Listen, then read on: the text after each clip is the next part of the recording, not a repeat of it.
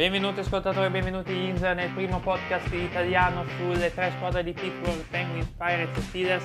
Io sono Alessio di Inter Italy, oggi siamo qui per parlare di Major League Baseball, per parlare in particolare di National League Central, la division dei Pirates, perché domani primo aprile parte di nuovo finalmente la nuova stagione di Major League. Io sono pronto per vedere le poche partite che Sky farà vedere, dato che MLB TV costa un pochettino e quindi eh, preferisco vedermi le poche partite. Mi dispiacerà non guardarmi i Pirates, ma non sarà una bella stagione, quindi alla fine non è come perdermi i Penguins o gli Steelers. Detto questo, eh, direi che possiamo cominciare a parlare appunto di baseball senza eh, indugi, senza mh, mm, perdite di tempo, perché? Perché siamo nella division appunto più equilibrata, non la più, non la più forte, ma la più equilibrata, tranne noi, dell'intera Major League Baseball. Come funziona la Major League Baseball? Siccome mi piace anche un po' dire come funzionano alcune dinamiche, dato che tra i tre sport il baseball potrebbe essere quello un po' più difficile da capire, un po' meno seguito. Due leghe che non sono conference, sono proprio più due leghe separate, American League e National League. Ogni lega ha tre division, Central, Est e Ovest per entrambe. Quindi ci sarà la National League West, National League Central e la National League East, così come per American League. Ogni division ha 5 squadre. Nella Central della National League, quella in cui siamo noi, ci sono i Pirates, i St. Louis Cardinals, i Cincinnati Reds, i Chicago Cubs e i Milwaukee Brewers. Queste sono le 5 squadre della National League Central. Ovvio, come in tutti gli sport, squadre, eh, ci sono le squadre forti e ci sono le squadre deboli per ogni division. Qui si va appunto per le division sempre a territorialità, per le conference invece non è come l'NBA o eh, come l'hockey che c'è est-ovest, ma appunto ci sono queste due leghe. Eh, partiamo dicendo che l'anno scorso la stagione era ridotta, quest'anno si ritorna a una stagione normale a 162 partite, dato che si gioca dal primo aprile fino primi, ai, al, primo settem- al primo autunno e eh, appunto si gioca quasi tutti i giorni con pochi giorni di sosta al mese. È per questo che si ruotano i lanciatori. Quindi appunto eh, è lunga la stagione, per fortuna è lunga. Ci accompagnerà fino al football praticamente, questo è bello. E quindi io direi che eh, parliamo anche un po' di come funzionano i playoff. I playoff sono più corti rispetto alle, alle altre leghe. Perché? L'anno scorso li hanno allargati per una ragione della stagione corta. Que- quest'anno ritorna normale. In genere cosa si fa? Le vincitrici delle tre division vanno automaticamente ai playoff. In più ci saranno altre due squadre che sono le due wild card, ossia le migliori due squadre con il record migliore, quindi che non hanno vinto la division per ogni lega, si sfideranno tra di loro per appunto essere la quarta squadra ai playoff. Fatemi fare un esempio, nel 2019, prendiamo appunto una stagione dove sono stati normali, nella National League. A ovest avevano vinto i Los Angeles Dodgers, a est avevano vinto gli Atlanta Braves, nella Central avevano vinto i St. Louis Cardinals. Le due migliori squadre sta- senza vincere la division, quindi le due wild card, sono stati i, Mil- i Milwaukee Brewers e i Washington Nationals, che poi tra l'altro hanno anche vinto la World Series. Cosa è successo? I Brewers e i Nationals si sono affrontati tra di loro e appunto hanno, de- e hanno appunto i Nationals vincendo eh, appunto la, la partita wild card che è secca si sono garantiti il posto per i playoff. Poi cosa è successo? Eh, poi cosa succede? La vincitrice delle wild card va contro quella con il miglior record, secondo record e terzo record si affrontano.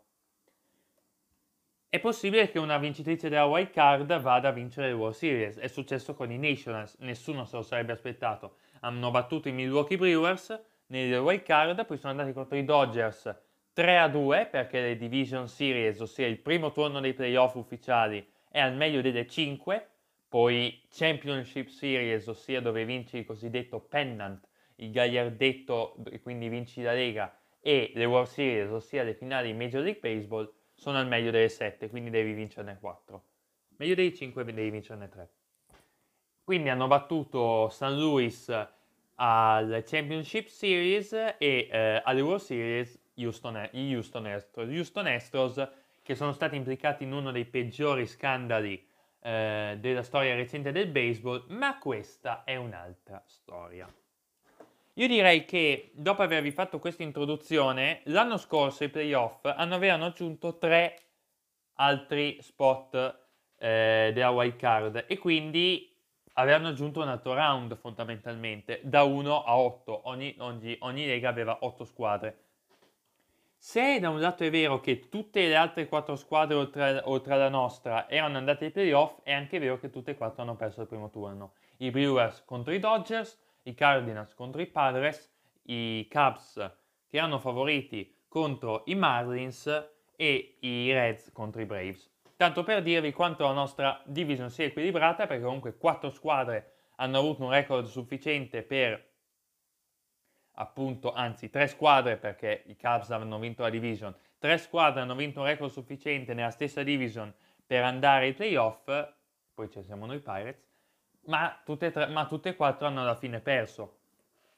E quindi direi che adesso vi ho introdotto abbastanza il mondo del baseball e direi di iniziare con le squadre. Partiamo dai Pirates. Pirates, che l'ho già provato a spiegare ai giocatori nei precedenti episodi, abbiamo forse ho mancato un po' di spiegare i lanciatori, ma i lanciatori non c'è molto Forse il migliore è uno di quelli che entra partita in corso, che si chiama Richard Rodriguez. Forse lui potrebbe essere uno dei migliori, potrebbe fare anche il closer, dato che Chione Kela, il nostro, è andato ai Padres. Tutti stanno andando ai Padres, una squadra che veramente mi piace tantissimo. E quindi ci, ci aspetta una stagione da rebuild e non sarà l'ultima.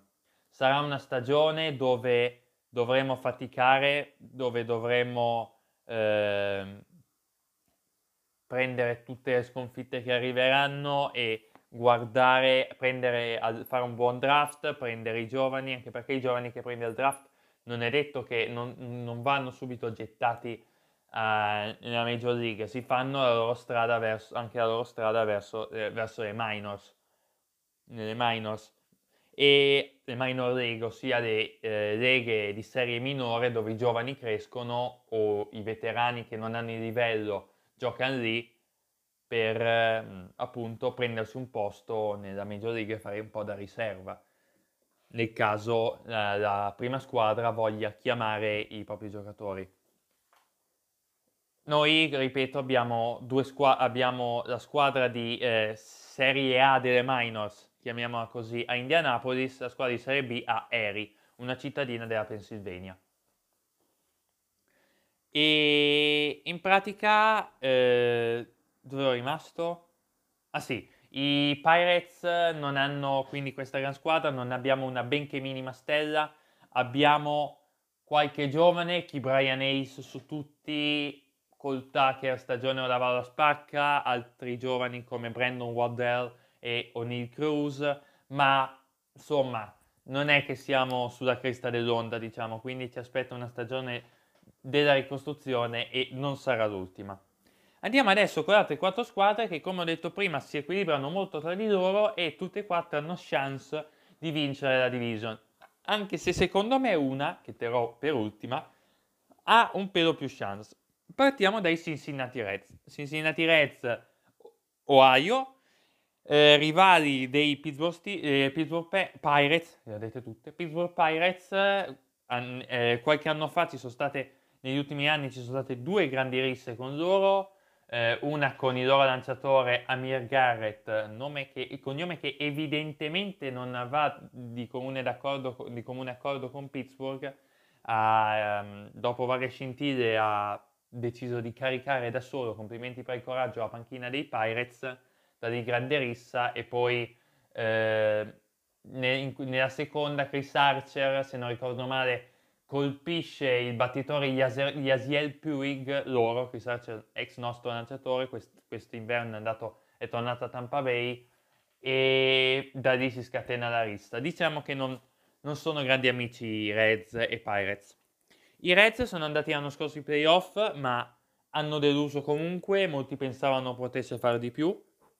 Hanno perso il loro miglior lanciatore, Trevor Bauer, ma Luis Castillo potrebbe avere un'ottima stagione al suo posto come appunto lanciatore, si dice che sia pronto.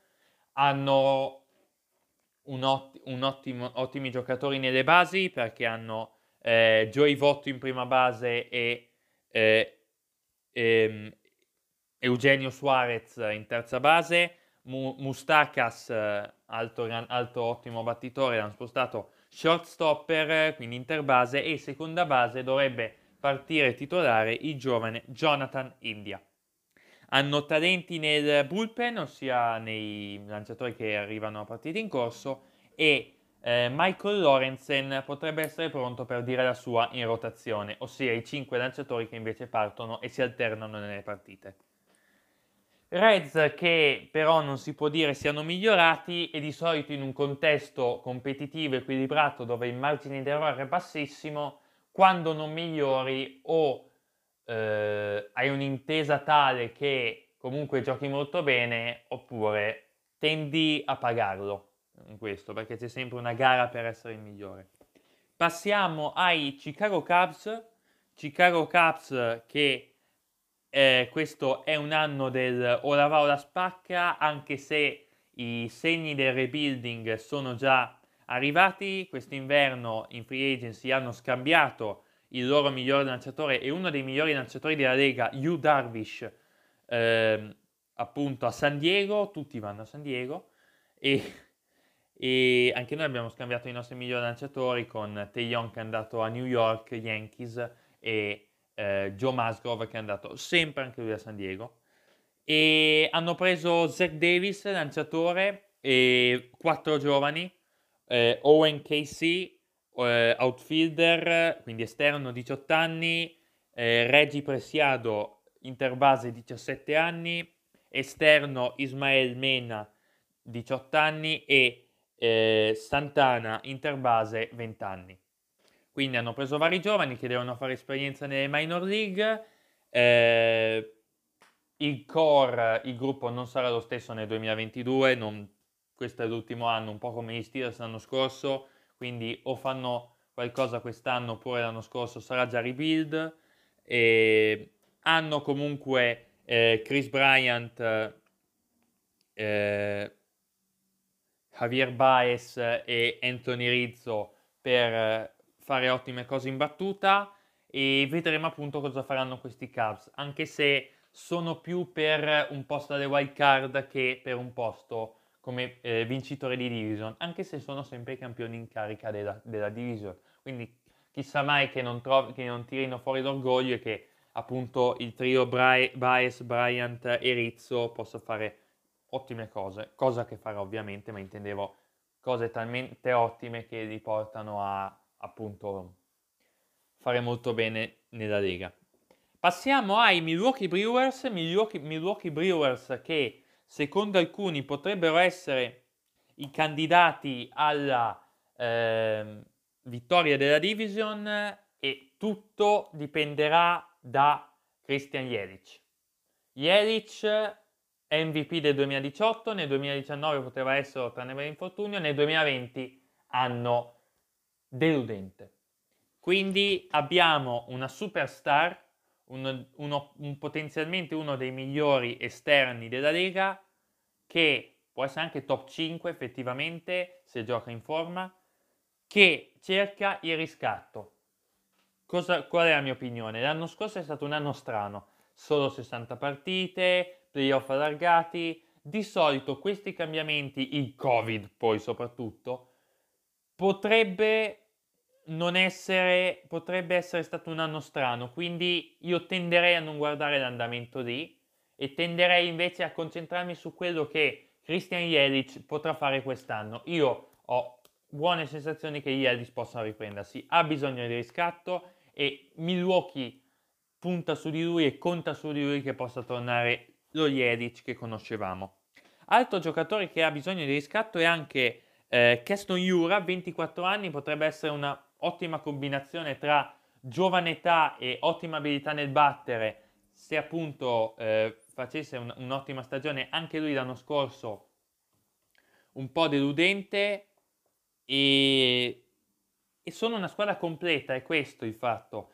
Eh, i Reds potrebbero non avere i pezzi necessari. I Cubs hanno ottimi battitori ma hanno perso Yu Darvish i Brewers sono completi, completi, quindi di solito quando sei una squadra bilanciata e hai ottimi giocatori, hai ottime possibilità per eh, fare, buo- fare, co- fare, cose molto buone. E quindi eh, vedremo appunto, molto dipenderà da, da, eh, da Jelic, anche da Jura e quindi vedremo eh, appunto cosa si inventeranno i Brewers. Passiamo quindi all'ultima squadra rimasta, quella che secondo me ha più possibilità di vincere la division e sono i St. Louis Cardinals. St. Louis Cardinals, squadra storica della Major League, varie World Series in saccoccia e hanno una squadra che da qualche anno sono in modalità acquisto superstar per andare al top. Qualche anno fa avevano preso la prima base Paul Goldschmidt eh, per il loro team. Quest'inverno è arrivato la terza base Nolan Arenado. Potrebbe essere una coppia di corner infielder, ossia gli infielder agli angoli, prima base e terza base, identificati con il numero di 3 e 4 perché, se non sbaglio, 1 è il lanciatore, 2 il catcher, 3 prima base, 4, 4 terza base, 5 6 seconda base shortstopper, 7-8-9 gli esterni. Questi sono i numeri del, eh, appunto, delle posizioni dei giocatori, un po' come nel basket che si usa 1, 2, 3, 4, 5. E quindi anche loro sono una squadra molto bilanciata, molto completa, ma che ha visto arrivare un ottimo giocatore da Colorado, i Colorado Rockies, che sono una di quelle squadre strane che hanno quei giocatori ma da cui partono i, i stessi giocatori che quindi non riescono mai a fare una, una, buona stagione, sono di quelle squadre un po' così, eh, per dire. E Jack Flaherty eh, ha bisogno di riscatto, il lanciatore che nel 2020 ha concesso 5 punti, 5 punti di media partita, nel, nel 2019 invece molto meglio, 2,75 e i Cardinals sono completi e sono riusciti a tenere eh, Adam Wainwright, starting pitcher, e Yadier Molina, catcher, tra le loro fila in free agency. Quindi vedremo. Giocatore che un po' in difficoltà qui è Paul De Jong, battitore che ha visto però la sua potenza un po' diciamo evaporare, un po' diciamo andare via, quindi vedremo quanto sarà utile. Quindi eh, quindi vedremo. I campioni in carica nella, proprio nella National League sono i Los Angeles Dodgers che avevano battuto i Houston, no, i, gli Atlanta Braves eh, nelle finali di, eh, di, Lega appunto e successivamente i Tampa Bay Rays nelle, fina- nelle World Series, eh, Tampa Bay Rays che dal loro canto avevano bat- dal loro canto avevano battuto i Houston Astros in sette gare. Anzi, facciamo che ve lo racconto lo scandalo de- de- de- degli Astros. Cosa è successo? Avevano vinto le World Series del 2017 e avevano un'ottima squadra. E uno dei, dei, loro, dei loro punti di forza era il fatto che giocassero molto bene in casa. Troppo bene in casa. Lo scandalo qual è? Si tratta di furto di segnali. A quanto ho capito, avevano messo una telecamera che nel loro stadio eh, che eh, riprendeva appunto segna- i, segnali che si facevano il lanciatore e il catcher, perché ci sono vari tipi di lanci, c'è la fastball, la palla veloce, il change up, un po' il pallonetto, la palla curva, la palla uscire, la palla entrare, il lancio entrare, quindi in base ai segnali catcher e pitcher, il catcher che la mente un pochino, catcher e pitcher si coordinano. Cosa avevano fatto? Avevano messo una telecamera appunto per riprendere i segnali e comunicavano attraverso dei segnali elettronici sonori. Ogni tanto si sentiva tum, tum, oppure tum, oppure tum, tum, tum. E quindi erano dei controsegnali per dire al battitore cosa faceva. Occhio che arriva una diretta, occhio che arriva un change up, questa lasciala, questa prendi. E, e, il lanciatore agiva, e il battitore agiva quindi di conseguenza. Avevano vinto anche le World Series, il problema è che poi sono stati scoperti ed è scoppiato un grande scandalo e adesso gli Astros ogni volta che vengono nominati non sarà più per quelle World Series, sarà per appunto eh, sarà per appunto quello scandalo con tanto odio dei Dodgers che avevano sconfitto eh, nelle World Series e con tanto odio dei Yankees che avevano sconfitto nel Championship. Detto questo, domani 1 aprile saremo saremo, i Pirates saranno al Wrigley Field di Chicago, Illinois per la prima partita della stagione. Io sono carico finalmente a parte il baseball oltre ad hockey dove stiamo andando molto bene. Let's go Pens sempre. Io vi ricordo di eh, farmi sapere, che mi fa piacere tantissimo, farmi sapere cosa ne pensate della nuova stagione di baseball e di questo episodio, soprattutto se siete tifosi Padres perché Nutro, nutro, molta simpatia per quella squadra e mi piacerebbe sapere se ci fosse un tifoso Padres che mi sta ascoltando cosa ne pensa del, di questa stagione che sta per avvenire. Tatis credo sia effettivamente il mio, il mio giocatore preferito, quindi eh, complimenti a loro. Detto questo, io direi che vi posso salutare. Buon baseball a tutti, ci vediamo al prossimo episodio.